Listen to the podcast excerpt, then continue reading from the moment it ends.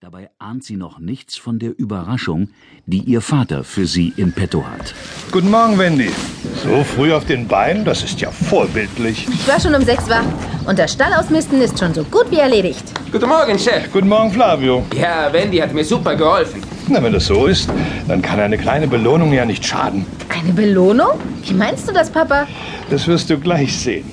Komm mal mit auf den Hof. Okay.